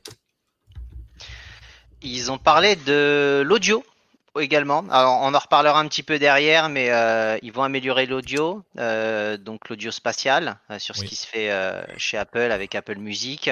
Et ils vont faire un gros travail sur la partie audio sur Android 13, donc bonne chose. sur ce que tu as proposé, alors, il y en a pour le coup, le, le le multilangue, c'est vrai que je suis pas spécialement concerné, mais l'application de messagerie, par exemple, ou les améliorations donc pour les différents supports, YouTube Music, Google Maps ou autres sur tablette, on en reparlera également après. Ça me plaît plutôt pas mal. Ok. Et toi, Laurent, est-ce qu'il y a euh, une des choses, non qui Si, si, si, la globalité me plaît. Moi, moi, je suis pas très difficile. Hein. Moi, la globalité, moi, je fais ils m'ont fait un beau paquet cadeau, tu sais. Ils m'ont donné ça. Ils m'ont dit, tiens, c'est Noël, Laurent. Oh, merci. Eh ben, je effectivement. Fait un peu chaud hein, pour que ça soit Noël, mais effectivement, c'est ça. Bah, on continue, on continue. Parce que la Google I.O. n'a pas été que des services, ça a été aussi du hardware. Et oui, Google se lance euh, à, corps perdu dans le hardware en nous proposant une, panaclée de produits, euh, ah d'appareils. Et c'est assez étonnant. Euh, et bah, Sylvain, toi, tu, tu, voulais nous en parler. tu voulais nous en parler. Alors, ils ont parlé effectivement hardware. On va commencer par le Pixel 6a.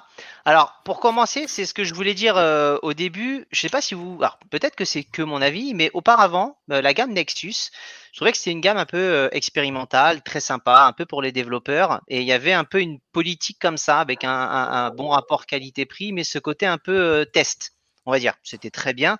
J'ai l'impression que maintenant, ils sont vraiment dans une optique de pérenniser l'écosystème et de sortir des produits vraiment de plus en moins dans cet esprit et plus dans un esprit de, concurrence directe. Je sais pas si je me trompe. En tout cas, vous me direz sur le chat euh, si vous faites la même euh, la même analyse que moi. Euh, le Pixel 6a. Donc concrètement, je reviendrai pas sur les caractéristiques techniques parce que on en a déjà parlé et vous les retrouverez sur le site. Laurent euh, a fait de très bons articles dessus. Donc, euh, je vous invite à, aller les lire. Moi, je voulais plus vous parler du marché euh, visé par le nouveau téléphone de Google. Alors, on parle beaucoup du Pixel 6a versus l'iPhone SE, parce qu'au niveau du prix, on est à peu près dans les mêmes gammes, avec pour les deux deux puces performantes, la A15 pour le SE et la Tensor. Alléluia, c'est super cool pour le 6A. Alors j'ai un peu du mal avec cette comparaison parce que euh, pour avoir testé le SE, euh, comparé à un écran en utilisation quotidienne de 4,7 pouces contre un de 6,2 pouces, on n'est pas vraiment dans la même catégorie pour moi. Je parle même pas de caractéristiques, je parle vraiment d'utilisation euh, au quotidien. à la limite, on pourrait comparer la bataille avec également le mini ou l'iPhone 13 complètement pour du 5,4 pouces ou du 6,1 pouces. Donc on a toujours parfois un peu la comparaison, euh, on va dire facile par rapport à ça, mais pour moi c'est pas la même bataille. En tout cas, ce qui pour moi donne un avantage certain en termes de positionnement, c'est que bah pour le même prix, on va dire à peu près que le SE, on a un téléphone de 6,2 pouces, on a de l'IP67, donc qui peut être euh, immergé euh, jusqu'à 1 mètre euh, pendant 30 minutes, ce qui n'était pas le cas de mémoire sur le Pixel 4, 4A et 5. Enfin, en tout cas, les 5A, les modèles, pas les modèles haut de gamme, mais les modèles qui sont sortis après. Et ça, pour le coup, moi, ça m'intéresse énormément. la puce Tensor, très clairement. on se rend compte qu'un prix de 459 euros avec la puce Tensor qui est la même que le 6 et le 6 Pro, incroyable. C'est-à-dire que concrètement, pour moi, ça va trouver son public. Le succès est attendu, en espérant que le marketing de Google suive. Ça, c'est une autre histoire. Mais pour moi, en termes de rapport qualité-prix, euh, c'est quasi imbattable. Euh, et puis, ils ont fait des, améliorations, euh, par rapport aux prédécesseurs comme le 4A ou le 5A, avec la puce Tensor ou l'IP67 c'est un vrai coup de cœur. Euh, je sais pas pour vous. Je me dis que les utilisateurs de, 6 ou de 6 Pro, avec les galères qu'ils ont eues au début et les prix qui sont lâchés, euh, est-ce que le 6A euh, n'aurait pas pu être bien? Moi, en tout cas, je vais le prendre. Voilà, je vous l'annonce. Et vous? Ah bah, Tu vois, s'il était sorti un petit peu plus tôt, c'était très certainement le produit que j'aurais pris. Euh, parce que j'ai pas besoin d'un 6 Pro ou, de choses comme ça. Mais euh, c'est un super beau produit et le rapport qualité-prix est exceptionnel, hein, 459 euros. Enfin, on peut pas, enfin, on, rivalise avec euh, des produits très très haut de gamme à un prix moyenne gamme. Moi, je trouve ça excellent. Et puis le design est cool. Et on reste sur un beau produit. Seul petit défaut, si je peux me permettre, c'est sa disponibilité. On va l'avoir en précommande, mais on ne sait pas quand est-ce qu'on l'aura. alors, Ouais. Ça, par contre, on, aura un peu plus de détails dans les dates. Là, je voulais vraiment me, fier sur le produit en lui-même. Après, c'est vrai que malheureusement, il y a eu pas mal d'annonces sur le hardware, mais pas de date. Très, très peu de dates, en tout cas, au final. Donc, euh, c'est vrai qu'on va faire ça. On va voir. Pour moi, ce que je lui trouve, euh, c'est vrai que son prix est intéressant. Par contre, je pensais qu'ils allaient avoir une, euh, un habillage différent. Parce que je veux dire par là que entre le 6, la version 6, 6 euh, Pro, et ceux qui sont sortis au mois de septembre, il hein, ne faut pas l'oublier, de l'année dernière, et les 6A, il n'y a pas vraiment de différence dans les coloris. Moi, je les voyais plus flashy, plus euh, quelque chose qui soit beaucoup plus euh, détonnant. Parce que si on regarde bien, si on regarde bien le, comment dire l'habillage du, de ces téléphones, qu'est-ce que c'est? C'est de les montrer. Hein, on, on, aime montrer son téléphone de manière extérieure comme téléphone. On va le montrer, c'est la coque, c'est tout ça. Bon. Et là, on va pas faire l'utilisateur, il va pas faire la différence entre le 6, le 6A et les précédents. Et je pense que là, il y a un petit truc qu'ils ont loupé. Je pense que c'est fait exprès. Je pense qu'ils sont dans une optique de, de développer la gamme. Ils sont dans une optique de se dire on a trouvé un design avec la petite bande et autres qui est différent de ce que fait la concurrence. On veut installer cette gamme-là dans l'imaginaire des gens et dans euh, ce qui se montre. Mmh, mmh, on veut que mmh. ça soit vraiment la référence des pixels. Et je pense que c'est totalement recherché euh, de faire ça. je vous dis ça, c'est mon avis, hein, mais euh, en tout cas, à mon avis, c'est fait exprès. Et je suis plutôt d'accord pour le coup. Ça me choque pas, honnêtement. c'est pas, je trouve pas ça dérangeant. Eh ben c'est Un autre produit qu'on n'est pas sûr d'avoir tout de suite, mais qui va remplacer le Pixel 6, nous, nous disait Google. Ouais. Alors, ils ont parlé du Pixel 7. Alors, parler, c'est un bien grand mot. Ils ont euh, en gros leaké euh, quelques images du futur smartphone. Il y a des images qui sont mises euh, à disposition dans le conducteur. que dire du Pixel 7 bah, Pour l'instant, pas grand-chose. pas de caractéristiques techniques, pas de date de sortie. moi, à mon avis, je pense qu'on sera à peu près sur les dates habituelles, peut-être octobre, novembre, dans ces eaux-là. La question que je me pose, moi, c'est surtout pourquoi maintenant? Parce que euh, ça me paraît logique, dans un premier temps, Google en parle, dans le sens où ça va en sortir, euh, ça va sortir et ils, font un petit teasing. Mais en même temps, c'est vraiment, on monte une image, euh, on en parle très très peu au moment où on fait la présentation du 6A, qui est un téléphone qui, à mon avis, peut énormément marcher. Donc, j'ai pas vraiment euh, d'avis. Je suis assez partagé sur le. Je, je conçois qu'ils en parlent et en même temps, si c'est pour si peu en parler, euh, est-ce que ça vient pas un peu occulter le 6A Je ne sais pas ce que vous en pensez parce que j'ai, euh, je ne sais pas trop comment prononcer vis-à-vis de cette annonce. Pour moi, pour moi, c'est surtout une histoire de fuite. Ouais. ça pourrait être ça, parce que bon, rappelons-nous que dans les années précédentes, les différents modèles qu'ils avaient présentés, on les connaissait déjà parce qu'il y avait eu des fuites. Là, ils avancent, ils, sont, ils anticipent les fuites et ils disent voilà, on a un téléphone, on vous présente. Là, il n'y a plus de fuite. Ils ont fait le, le ça, ça, met, ça a mis, si tu veux, l'appétit. On a apporté, euh, on a fait passer, euh, si tu veux, la cuillère avec euh, la bonne, le, le, le, le, bon cassoulet, la portion de cassoulet sous le nez. On te l'a montré, puis il est reparti. Alors que si ça avait été euh, des produits qu'on aurait vus à travers, euh, comment dire, des captures d'écran médiocres et compagnie, on saurait, pu parler, mais en même temps, on aurait pu se dire, oui, c'est des fausses informations. Donc là, bon, bah, c'est Google, ça officialise. Maintenant, on peut en parler, on peut imaginer, et ça va peut-être faire un teasing derrière. Mais quand tu vois la photo du Pixel 7, euh, honnêtement, comme ça, euh, ça change, mais l'évolution graphique, visuelle n'est pas énorme. En vrai, tu aurais une vraie grosse évolution où tu dis bon bah ça a leaké, on va devoir en parler, pourquoi pas Il y a peu de, il y a peu de changements au final, visuel esthétiquement parlant. Nico, je crois que tu, on en a parlé un petit peu et que toi tu as une théorie et je suis curieux de l'entendre. Alors moi j'ai plein de théories. Hein. les théories de Nico, vous ne savez pas en privé, les théories de Nico, je peux vous dire que les émissions pourraient durer beaucoup plus longtemps. Ouais, ouais. Trois heures minimum. je, vais, essayer de, je vais essayer de faire court. Euh, alors moi j'ai une, théorie. Euh, pour moi, il aurait dû être annoncé, enfin il est annoncé parce qu'il aurait dû être vendu en même temps que le Pixel 6a. En fait, Google, donc déjà n'a qu'une chance dans l'année de faire une présentation de ses produits, c'est à la Google I.O. Euh, donc une présentation annuelle et mondiale.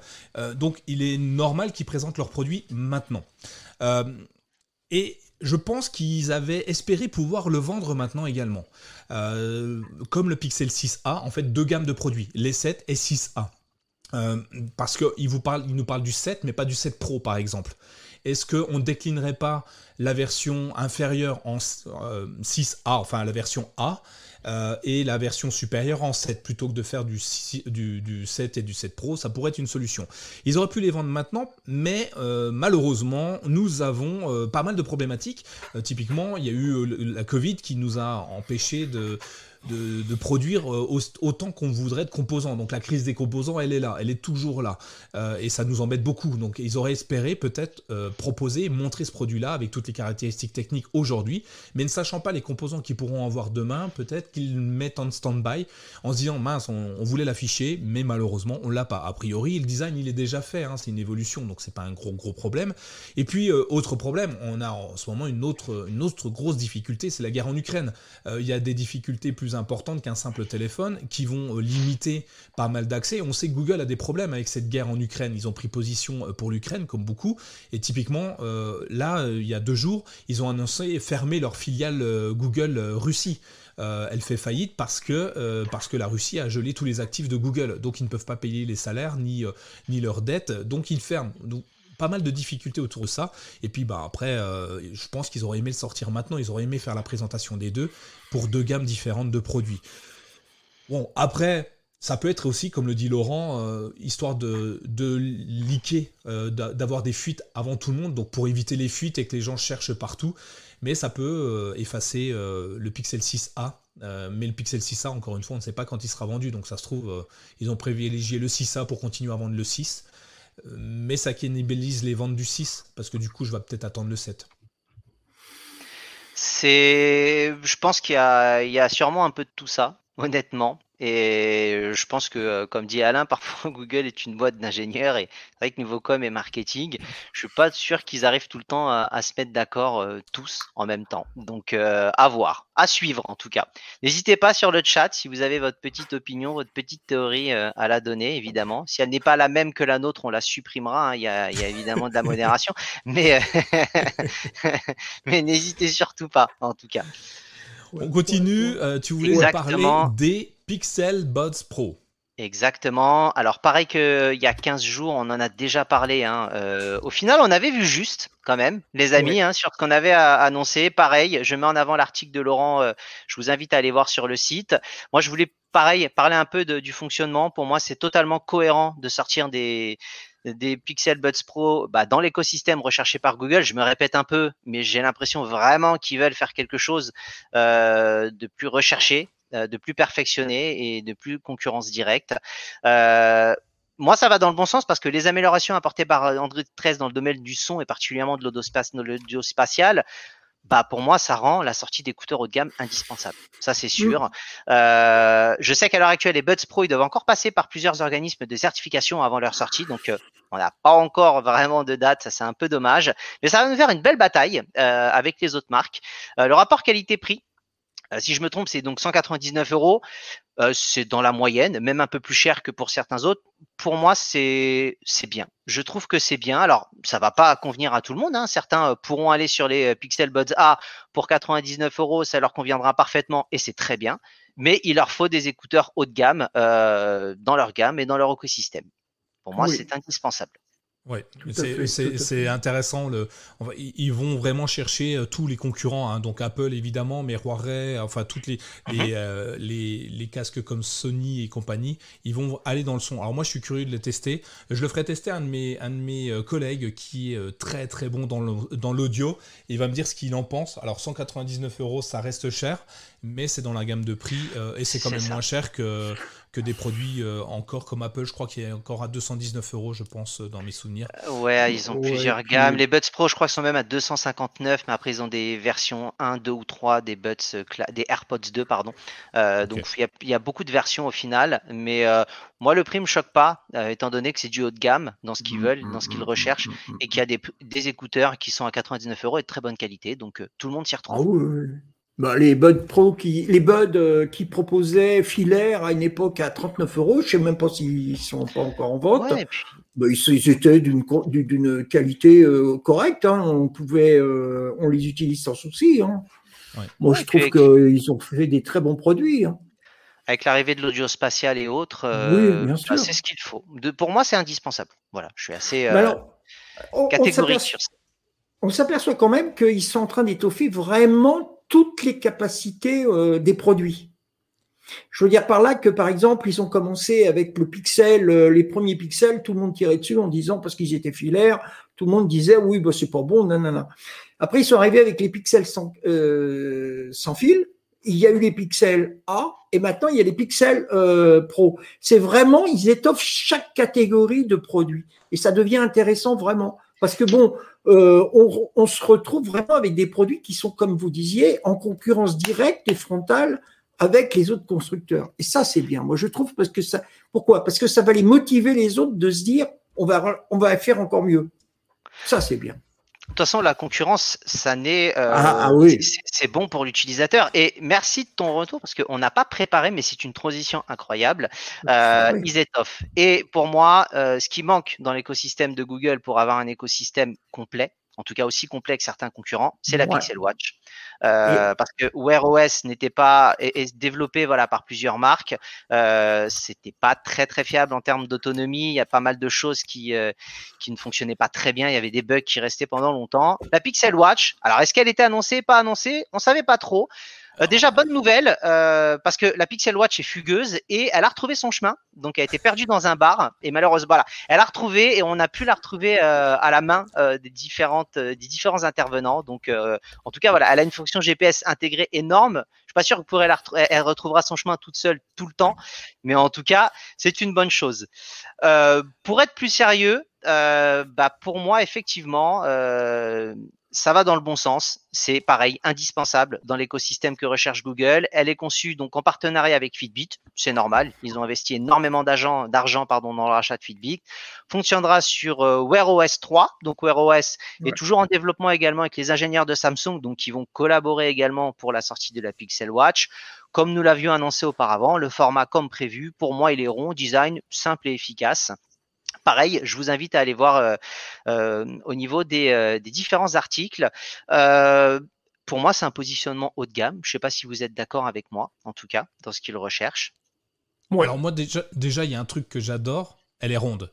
Voilà. Euh, j'aime pas les montres carrées. Alors, euh, c'est ma proximité euh, avec la Suisse, peut-être, qui, me fait aimer les montres rondes. Mais c'est des engrenages. Encore la Suisse, hein, dis donc. oui, c'est ce que j'allais dire. Hein, parce que c'est rond, c'est rond, c'est bon. et, alors, elle, moi, il me manque un truc. Il faudrait que je la vois en vrai. J'aime bien les petits ergots pour tenir le bracelet, moi, qui dépasse. Et là, on, a l'impression que les bracelets, ils rentrent à l'intérieur de la montre. Et, et, ça ressemble un petit peu à une montre de sport. Euh, et moi, j'aime bien les montres de ville, euh, bracelet cuir, euh, un peu. voilà. Ouais, à voir, Mais... ça va peut-être changer. Hein. Tu sais, Apple, au début, la première Swatch qu'ils ont. les Swatch, non. Non, je confonds. Apple Watch. oui, Apple Watch qu'ils ont sorti, elle était en plastique, hein, c'était du plastique, et puis ils en ont sorti après clavier. ouais, mais ils ont un système de changement de bracelet, euh, par exemple chez Apple ou même sur Xiaomi, sur pas mal de montres, qui est juste un clip et, qui, est, très très bien, qui est pas présent par exemple sur euh, la majeure partie des Samsung, euh, qui est beaucoup plus difficile à changer. Euh, Il est obligé de partir sur du rond, hein, très clairement. Les, les, les, montres de chez Samsung sont rondes, il y a de la collaboration. Les montres de chez Apple sont carrées. De toute façon, pas rectangulaires, on va dire. On partait sur ce design-là, mais en tout cas, moi je dis quand même merci Google parce qu'il n'est jamais trop tard pour se lancer. Euh, j'attends ce produit avec impatience. Sortie normalement prévue cet automne, donc c'est pareil. On n'a pas le prix, de... le prix, le prix, on n'a pas. Le prix, on n'a pas. On n'a pas de prix, mais il faudra tabler sur un prix, euh, un prix euh, haut de gamme. Ouais, avec avec l'intégration de Fitbit, le Wear OS 3, avec toutes les fonctions de santé qu'ils ont prévu d'avoir, on sera à mon avis dans des prix dans les 300 euros. Il y aura sûrement différents de 40 à 44 mm. Voilà, les prix peuvent varier, mais on sera dans ces domaines-là. Donc la sortie visiblement est prévue en même temps que le Pixel 7 et 7 Pro. Alors je, reprends ce que je disais tout à l'heure. Apparemment ils ont prévu un 7 Pro. Hein. Euh, c'est moi qui avais bugué. Euh, donc euh, pour cet automne, les, ah deux ouais, les, les, deux téléphones plus la montre. Tu bugs? Je bug. Ouais, ça se voit un petit peu en ce moment. Ah euh, elles sont prévues pour cet automne, donc c'est plutôt intéressant. Moi, euh, sincèrement, euh, la mienne commence à arriver au bout, donc ça tombe bien. Ah bon? J'allais chercher une montre, j'attends de voir l'autonomie, mais malheureusement. Elle bug aussi? bah, ça va faire 14 jours de moins que celle que j'ai aujourd'hui, je pense, mais à, voir, à voir ce que ça va donner. Une bonne, une bonne montre, en tout cas, merci, merci pour ça. Une dernière chose, parce qu'il y a une dernière chose, un truc révolutionnaire. Exactement. amazing. Pour finir avec ActuTech Redic, pourquoi Google ne fusionne pas l'application Fitbit avec Google Fit et Wear OS euh, Techniquement, on ne sait pas. C'est possible. Hein. Euh, ça ne me surprendrait pas. Donc, euh, je pense que ton idée est pas mal et je pense qu'ils ont eu la même idée et ça ne m'étonnerait pas que ça arrive. En tout cas, pour finir, on va parler de la Pixel Tab. Google en avait déjà parlé un peu plus tôt dans l'année. Je ne sais pas si vous en souvenez. Google a dit on, croit aux tablettes, c'est l'avenir. Donc là, on s'est dit ah surprenant. bah dans les actes, ça se traduit par l'annonce de la Pixel Tab. Alors, c'est pareil, ça a été la Google I.O. en se disant, et les gars, si on faisait peu d'informations, euh, bah c'est le cas. En tout cas, ce qu'on a pu voir, c'est un port USB-C, un seul capteur d'appareil photo, des haut-parleurs des deux côtés. Euh, je pense que moi, l'annonce pour le coup, elle était surtout pour dire, voyez ce qu'on vous avait annoncé sur la l'importance des tablettes. Euh, voilà, on veut vous montrer qu'on va au bout de notre idée. Donc euh, sur le conducteur, j'avais mis un titre un peu euh, provocateur entre guillemets en disant nos Chromebooks sont-ils en danger? Le débat est ouvert. voilà, c'est c'est pareil, je suis partagé, c'est-à-dire qu'ils ont un système d'exploitation avec Chrome OS qui se développe très bien et va dans le bon sens. Je peux concevoir que pour certaines personnes, les tablettes reviennent euh, à la mode. Euh, je suis curieux de voir ce qu'ils vont en faire. En tout cas, je sais pas ce que vous en pensez. Donc Android 13 de toute façon est clairement euh, axé sur les grands écrans dont euh, la tablette. Hein. Euh, moi je suis un petit peu sceptique sur le look de l'appareil. il me semble un petit peu daté, étonnamment. on a l'impression que c'est un plastique, peut-être de la céramique, je sais pas, un plastique. on, a, on a quelque chose de rond, on a des bordures sur l'écran, on a des bordures. Ça existe encore des bordures. Même sur leur montre, elle est arrondie. il a pas de bordure, Alors, le, design, je ne sais pas si c'est le design définitif. Euh, il fait énormément penser à un design de 2013 en termes de tablette, avec des bordures énormes, ce qui ne se fait plus. C'est vrai qu'il y a un effet plastique. Je les photos sont pas forcément les mieux choisies en tout cas. Si c'est ça, c'est surprenant, mais ils ont annoncé malgré tout que euh, la tablette serait la plus puissante du marché. Donc, pas la plus euh, belle. Certainement, par, rapport aux photos, pas la plus belle. Ça, nous sommes bien d'accord. Maintenant, à voir. Est-ce que est-ce qu'on est intéressé plus par l'extérieur que par les capacités du, du produit? Ah. C'est ah. pas cohérent avec ce qu'ils annoncent parce qu'ils sont vraiment à l'heure actuelle dans des produits. On se dit, on veut aller chercher du haut de gamme euh, en termes de, spécificité, de matériaux et autres, et ils nous sortent euh, une tablette en disant elle va être ultra puissante, mais avec un design qui montre tout le contraire. Je suis sceptique. Ouais, moi aussi. Mais euh, parce qu'on a peut-être on a pris l'habitude de voir les produits, par exemple les tablettes d'Apple très carrées actuellement, tout en acier poli ou en aluminium poli. Et j'ai pas l'impression, si tu veux, il y a une continuité quand même quelque part, parce que si on regarde entre la tablette et le Pixel 6a, il y a une concordance de couleurs. Ah, peut-être la couleur, mais là, là il y a une concordance de couleurs. Ça va pas être le rendu final, ça c'est pas possible que ça soit le rendu final. Les, les, bordures d'écran, c'est improbable. Ça n'existe plus. Ah si, mais une tablette entrée de gamme, quoi. Oui, exactement. Et, bah voilà, bah, pourquoi pas une entrée de gamme, euh, une tablette que pour les scolaires la plus puissante du marché jamais vue. Euh, autant le dire, parce que en fait, si tu annonces une Pixel Tab en disant on veut faire la plus puissante du marché et que derrière, euh, euh, éventuellement, c'est pas le, design définitif, ne publie pas.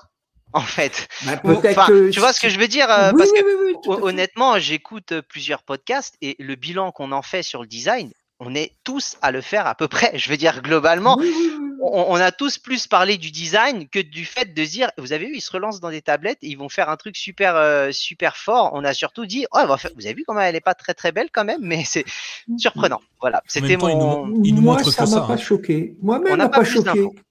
Elle m'a pas choqué, moi, tu vois, j'ai, j'ai pas été amené à ça, moi. C'est plus euh, à me dire, euh, c'est une tablette, ça va être intéressant de voir un petit peu ce qu'ils vont faire. Là encore, on est peut-être dans une présentation de produit parce que justement, c'est pour d'éventuelles fuites. Peut-être que, comme tu dis, ils vont présenter un autre produit, caractéristique identique au niveau intérieur, mais présent, euh, caractéristique extérieure, architecture, tout ça, qui sera complètement différent de ce qu'ils nous présentent. Mais bon, ça fait un peu chips. C'est vrai que c'est euh, ce verre, hein, quand on regarde de près, ça fait un peu chips, mais pourquoi pas on, aurait même pu croire que c'était une, une, Nest Hub Max, tu vois, mais plus Oui, oui. heureusement qu'il y, y, a, le, y a le système d'exploitation Android 13 quand même qui est derrière. On le voit, ça s'affiche. C'est vrai que bon, euh, bon, voilà. Bon bref, bilan de la conférence Google I.O. Euh, Laurent, en quelques mots, qu'en as-tu pensé et qu'est-ce qui t'a le plus euh, hypé sur cette conférence? Plein de choses, plein de choses, plein de choses. Moi j'en ai pensé. Déjà c'était important parce que c'était la première fois depuis deux ans qu'ils revenaient en public.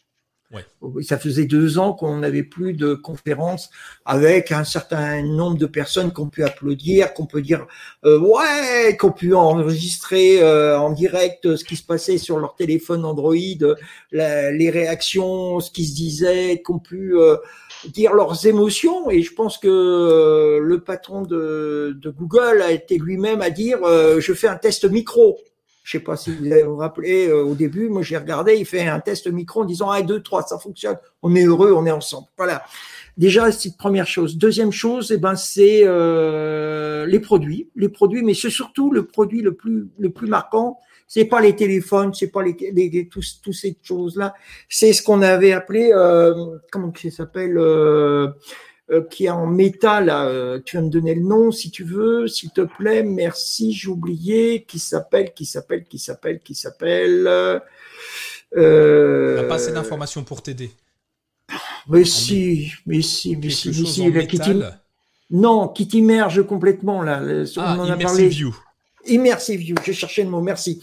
Euh, vraiment, franchement, ça, ça m'a bluffé. J'ai vraiment l'impression que Google a, a franchi, a, a monté d'une marche par rapport à ses concurrents là-dessus. Ah bah il est vraiment, vraiment, vraiment, vraiment. Il va falloir que les autres y bossent. Hein. Moi, je peux te dire que les autres, il va falloir qu'ils en mettent. Hein. Il va falloir qu'ils soient un peu zarbi pour pouvoir arriver au même niveau. Et j'ai l'impression même que Google, euh, s'il l'a présenté, mais de manière Bon, ils ont fait une note de blog, ils l'ont présenté là. Euh, j'ai peur que les autres y râlent un peu en se disant ouais, ça va trop vite avec vous. Euh, voilà, c'est vraiment le produit pour moi qui a été marquant. Voilà. Effectivement. Et toi, merci, euh, merci Laurent. Et toi, Sylvain, qu'est-ce qui t'a le plus hypé dans cette présentation Google I.O. Alors, j'en ai parlé pour le coup euh, euh, ce soir. Euh, même si la partie cloud gaming a été relativement courte, vous savez, hein, c'est mon domaine de prédilection. Donc, le fait que je sache qu'un travail spécifique est fait pour les Chromebooks, j'ai énormément apprécié. Et pour le coup, je suis assez assez hypé par le côté hardware avec les produits annoncés. Euh, peut-être la Pixel Tab, on a très peu d'infos, euh, mais on va dire ce qu'ils ont annoncé dans l'esprit, les Pixel Buds Pro, euh, un peu d'infos sur la montre, le 6A. Euh, je trouve ça bien. Pour, pour reprendre ce que disait Laurent, Immersive View ou autre, je pense que ils sont même pas sur la même catégorie avec les concurrents. Je pense que les concurrents se disent on a d'autres armes et on met en avant d'autres choses. Et voilà, moi ce serait plutôt ça par rapport à, Google. Euh, pour ma part, euh, c'est alors je suis plus général. Moi, c'est en fait ce qui m'a impressionné. Euh, de la part de Google, et c'est peut-être la première fois, et peut-être que je me trompe, mais ça me semble être la première fois. Pour une fois, ils parlent d'écosystème. Tout du long, ils ont parlé d'écosystème et euh, ils rentrent dans une nouvelle bataille, celle de bah, contre euh, contre Apple, euh, qui a son propre écosystème qui est juste exceptionnel. Hein. T'as ton Mac, t'as ton as ta montre, t'as as ton téléphone, tout ça fonctionne parfaitement ensemble. Il y a des fonctionnalités que j'adore sur un Mac. Tu passes d'un produit à un autre, tu glisses ta souris d'un produit à un autre sans même qu'elles soient connectées ensemble. C'est juste bluffant. J'attends que Google puisse faire ça. T'imagines avoir tes, ton, ton téléphone, ta tablette, ta montre et tu scroll euh, à droite à gauche, je trouve ça vraiment génial. Et ils sont en train de créer un écosystème complet. Euh, et, ça, je trouve ça bien. Et les Chromebooks n'ont pas été oubliés, ils ont été mis en valeur. Alors peut-être pas directement euh, dans, la, dans la Google I.O. dès le départ, mais dans l'interconnexion entre Android et un système d'exploitation Chrome OS, c'était vraiment intéressant. J'ai vraiment apprécié ce, moment-là. Et ça prouve que Google ne va pas lâcher les Chromebooks d'ici là, puisqu'ils en parlent, ils l'améliorent tous les jours. Et vous verrez, il y a des articles qui arrivent cette semaine qui parlent encore d'amélioration, que je vais pas vous dire ici, vous verrez tous les lundis, tous les matins à 8h, il y a des articles sympas euh, qui parlent de ça sur mychromebook.fr. Euh, voilà, j'espère que cet épisode vous a plu, vous a un petit peu euh, débriefé tout ce qui s'était passé à la Google I.O. et ce que nous avions aimé. Alors j'espère que vous, vous avez et on en a oublié. et on en a oublié. Oui, effectivement, il y en a beaucoup d'autres, et nous, on a juste sélectionné ceux qui nous avaient le plus plu. Évidemment, il y en a plein, plein d'autres, donc euh, n'hésitez pas à aller revoir la vidéo euh, de Google I.O. si vous avez eu deux jours à, passer devant, faut, faut y aller. Euh, c'est juste exceptionnel, des évolutions qui vont révolutionner le marché, aussi bien au niveau hardware que software. Donc, je pense que cette fois, on a, de quoi rivaliser avec la concurrence, donc je suis plutôt content. Ça, présage de, beaux articles et belles vidéos à, venir sur My Chromebook et puis évidemment beaucoup d'autres épisodes du CKB Show. Voilà, je vous remercie euh, tous, Sylvain, Laurent, d'avoir euh, bah, Laurent d'avoir euh, relevé pied levé la place de, Thierry. Un petit coucou à Thierry, remets-toi bien. Et merci à vous tous d'avoir participé, ActuTech, Alain, David, j'en passe, hein, Jean-Luc, j'en passe encore d'autres, Didier, Mediana, Dominique et, tous les autres que j'ai oubliés. N'oubliez pas, si vous souhaitez que le CKB Show continue, vous pouvez nous soutenir sur le Patreon patreon.com slash mychromebook à hauteur de, quelques euros et c'est sans engagement. Donc vous pouvez essayer. Si ça vous plaît, bah c'est cool. Si ça vous plaît pas, vous pouvez vous arrêter et puis revenir plus tard. Et puis si dans tous les cas vous voulez pas nous soutenir parce que c'est compliqué, n'hésitez pas à partager euh, l'émission euh, YouTube euh, sur le, podcast également à tous vos amis. Allez les abonner de force sur la page YouTube pour qu'on puisse être de plus en plus nombreux à échanger. Et n'oubliez pas, il y a le salon Discord et là il devient de plus en plus intéressant également. J'ai beaucoup de plus plus plus, hein, vous voyez, c'est parce qu'on a énormément de monde qui nous rejoignent. Donc je vous remercie à tous, je vous remercie tous de nous avoir suivis pendant cette heure et demie. Si vous souhaitez, l'after show arrive dans quelques minutes. Et pour ceux qui nous écoutent en podcast, il arrive dans une semaine dans vos oreilles. En attendant, on marque une page le pause et on revient d'ici quelques minutes, le temps de refaire le plein, de fumer une cigarette, de promener le chien comme d'habitude. Je vous souhaite à tous une bonne fin de journée, une bonne soirée et ceux qui nous écoutent, bah, un bon quelque chose. À bientôt et euh, dans le prochain épisode du CKB À bientôt tout le monde, ciao ciao. Au revoir.